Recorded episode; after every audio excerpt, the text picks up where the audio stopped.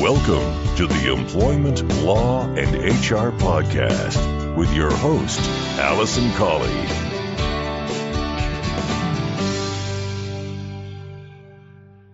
Hello, and welcome to this episode 132 of the Employment Law and HR Podcast. I'm your host, Alison Colley. Every fortnight, I like to bring you an update on employment law, a case, or some just general HR and business advice for employers and HR professionals. And I'm pleased to say that I'm regularly getting comments and connections on LinkedIn from many of the listeners. So it's really great to hear from you, and I'm pleased that you're continuing to find the podcast content useful. And I just wanted to say um, thank you to a lady who got in touch with me via LinkedIn who said that she was a new listener to the podcast and she needed a bit of an employment law refresher to prepare for an interview after being away from HR for a couple of years. So started listening and she got the job. So thank you. You have a new regular listener. Um, so it was really, really nice to receive that. And for those of you who listen regularly, you'll know that I'm always saying that I prepare the podcast normally over the weekend, normally on a Sunday night, and it can be quite time consuming. So it's difficult to know if people are actually enjoying it or finding the content useful. So thank you so much to that lady. I won't say her name in case she doesn't want me to, but for getting in touch and saying how much she's finding the podcast useful. So, with that in mind, I thought I would do a little bit of a basics uh, podcast for you today. So, bringing it back to basics. And this is an episode about discrimination. So, without further ado, I'm going to get into this week's featured content.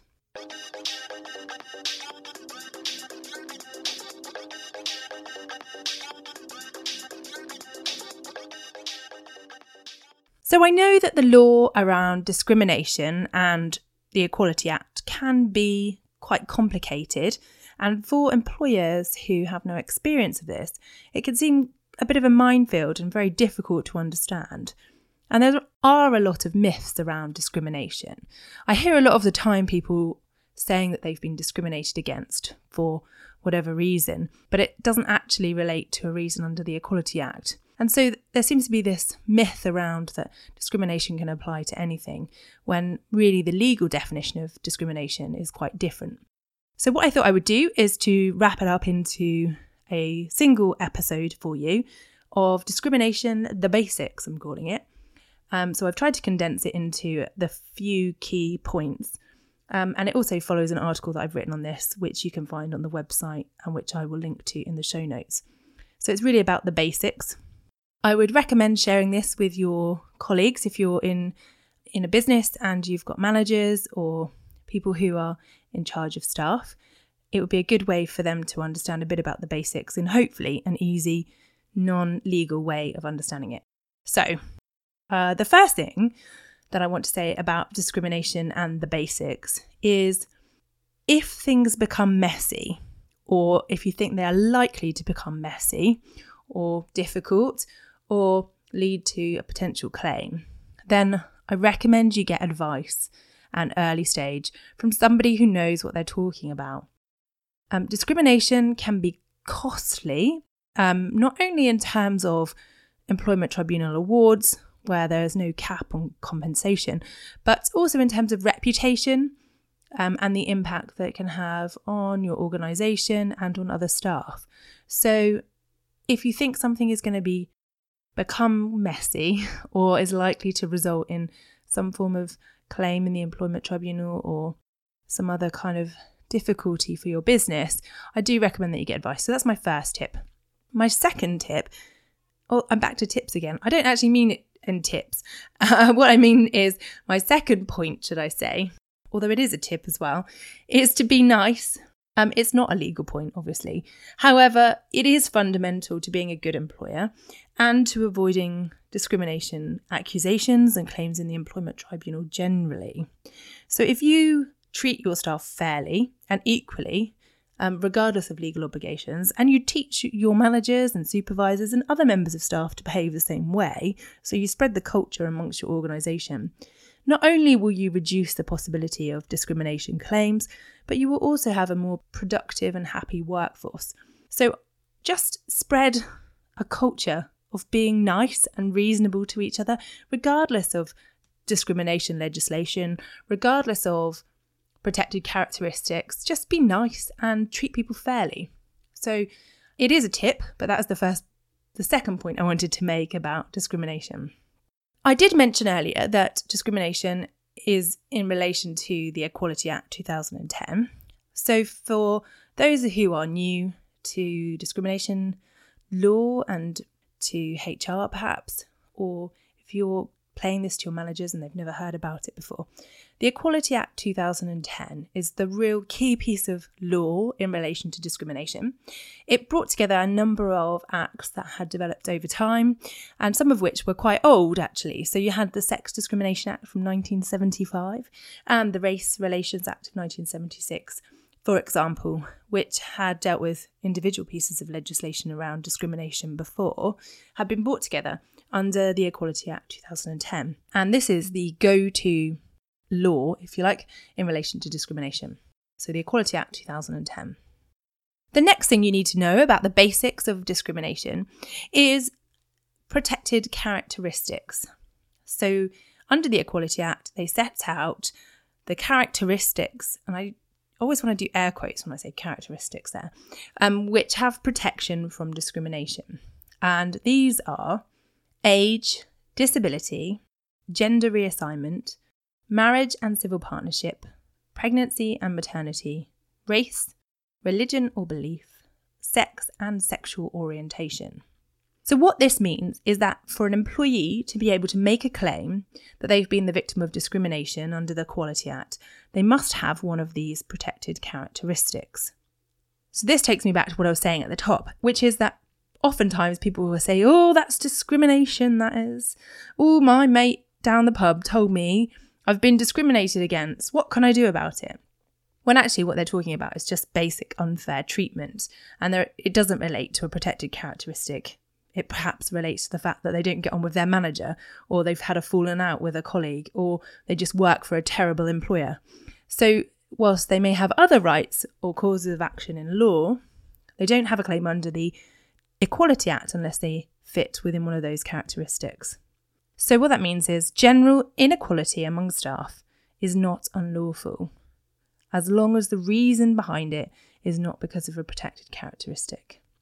The next thing I want to talk about in my discrimination, the basics, is religion or belief as a protected characteristic. And this is one of the most difficult areas and can throw up the most difficult issues and problems. And for those of you who listened to episode 131 of the podcast, you'll know that I talked about religion and belief as a protected characteristic in relation to vegetarianism. And this is just why, and one of the reasons why, belief in particular, for the purposes of the Equality Act, can be difficult for employers to understand, and in fact, even for lawyers to understand. There was recently a decision in the Employment Appeal Tribunal that beliefs about climate change can amount to a philosophical belief, and therefore the employee qualified for protection from discrimination. As you will know if you listened to the last podcast, there has been a case in the Employment Tribunal about vegetarianism, which decided that it wasn't a philosophical belief, but there is a case about veganism, which is still waiting for the outcome.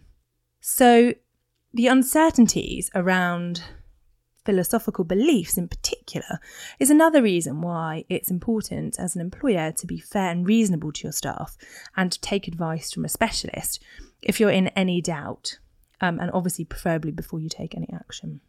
The next point I want to raise in relation to discrimination is about disability. Now, disability is the second characteristic that causes problems for employers because it can be difficult to know if someone has a medical condition in the first place and to to know if the condition qualifies as a disability. And as with the religion and belief, there have been a number of cases on this area. Um, and so it's very difficult for employers to establish if an employee actually has a disability for the purposes of the Equality Act. So, again, it's important to, to proceed with caution. But what you need to know really is that in order to meet the definition of disability under the Equality Act, it's actually under Section 6 if you want to look it up, is that the employee must have a physical or mental impairment and the impairment must have a long term and substantial impact on their ability to carry out normal day to day activities. So, if an employee has a physical or mental impairment that has an impact on their day to day activities, it's long term and substantial, then it's likely that they would fit into the definition of a disabled person for the purposes of the Equality Act. And as I said there, it does include mental impairments. So essentially, an employee could have an invisible disability that you may not be aware of, particularly before they start working for you. And so if you are unsure about an employee's medical condition, it's important to get advice, to seek medical advice, to ask them questions, and to try to determine if they would meet the definition of a disabled person, because that in turn brings various obligations to you, um, which I'll come on to uh, shortly. But as always, it is important to proceed with caution.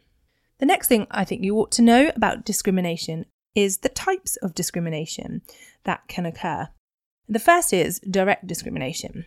And this arises where, because of a protected characteristic, someone is treated less favourably than another or others. It's a fairly straightforward and it can be quite a high test for employees to get over in terms of bringing a claim um, because it's very difficult to evidence direct discrimination, uh, but it's something that you need to be aware of. The second type of discrimination is indirect discrimination.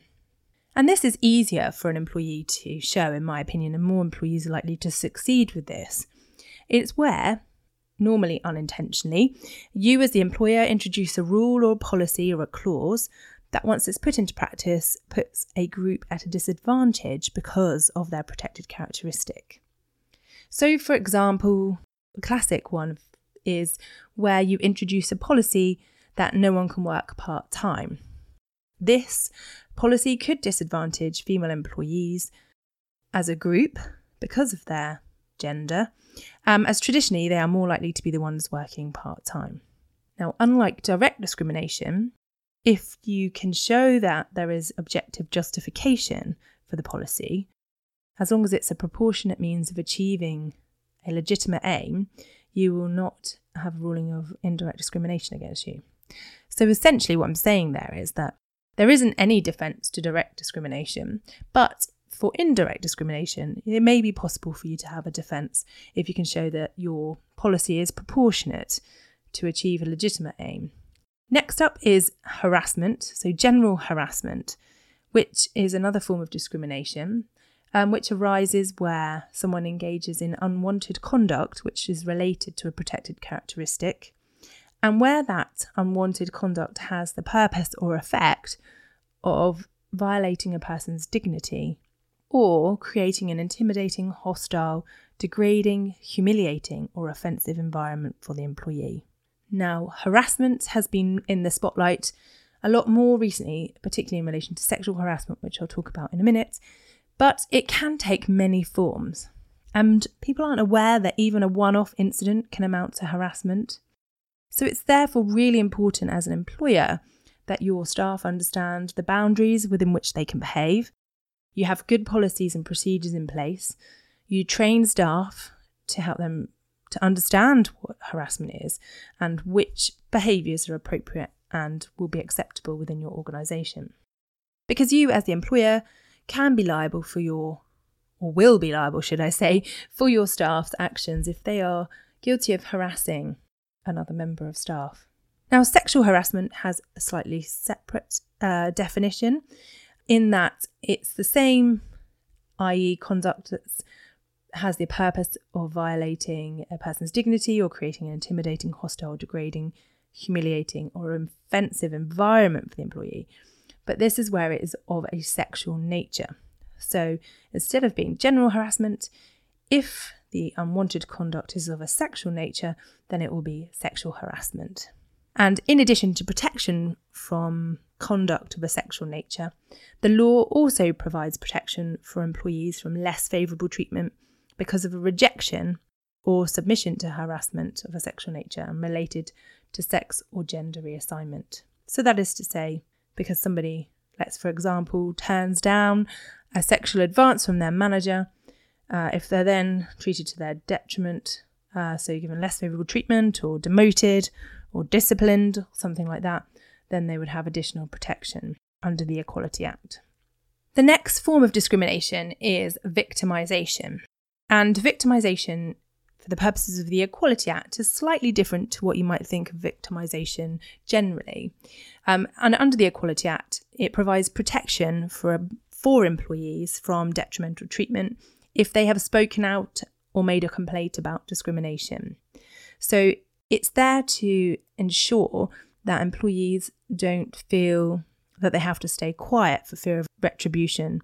So if an employee raises a grievance or makes a complaint that they have been harassed, for example, uh, because of a protected characteristic or let's say sexual harassment, um, if they say that they're going to consider taking it further or they're going to assist a colleague who's making a claim, um, then they can't have detrimental treatment because of that. So, therefore, it's to ensure that employees aren't afraid to speak out for fear of reprisals. The next type of discrimination is unique to disability and it applies to disability only because it's in relation to discrimination arising from disability.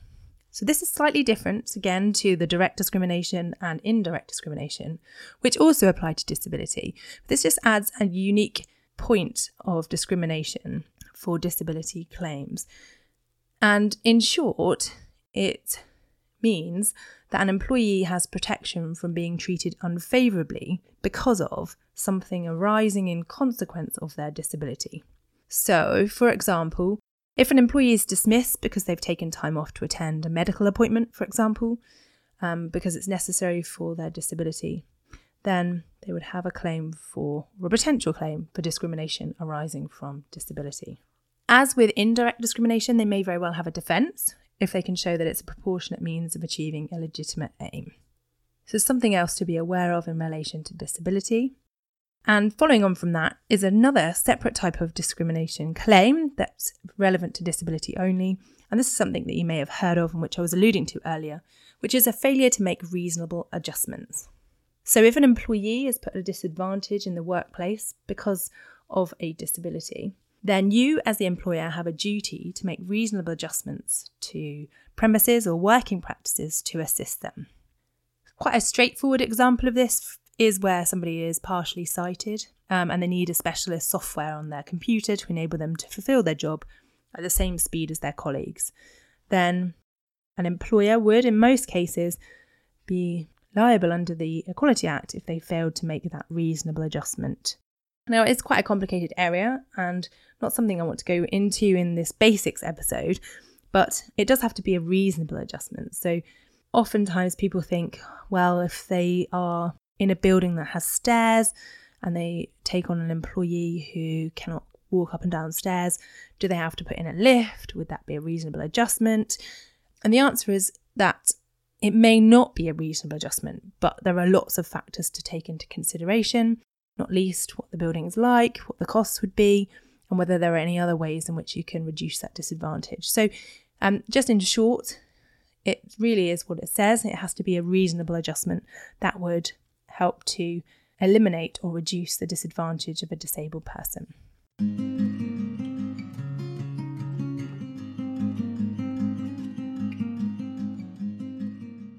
So there we are. That's just a quick rundown of discrimination um, and the Equality Act for you. So the different protected characteristics, the things you need to be aware of, and the types of discrimination claim.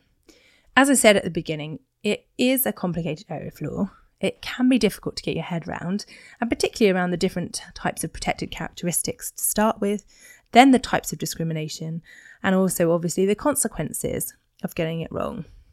There are, however, in my view, four simple ways that you can avoid uh, discrimination issues and make your life easier. Um, the first is to be nice and create a fair and reasonable working environment. The second is to have good policies and procedures in place which set out your commitment to fairness and equality. The third is to share those policies and procedures with everyone by training staff on the Equality Act, telling them what their obligations are and what your requirements are.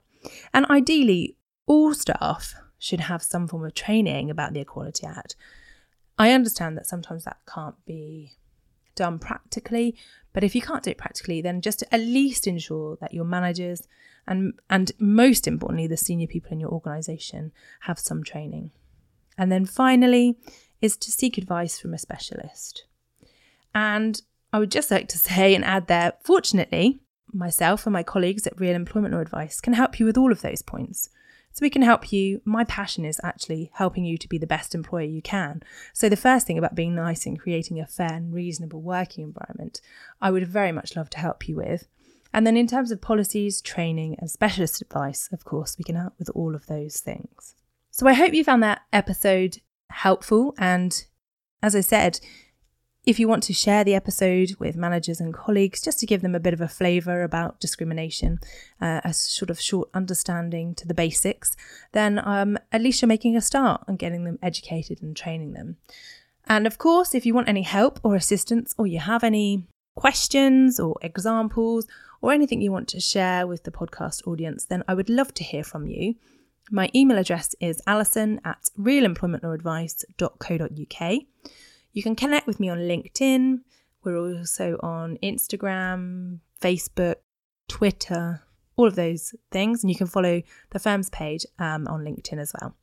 So thanks very much for listening. I hope you have a fantastic two weeks and I look forward to speaking to you again in a fortnight's time.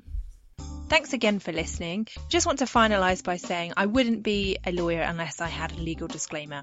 So I must just say to you that the information in this podcast is for information only. It's general review and a general update. It's always necessary to get specific legal advice about your circumstances. So please don't rely on anything that you've heard in this podcast. But please do feel free to contact me if you'd like further information or specific advice.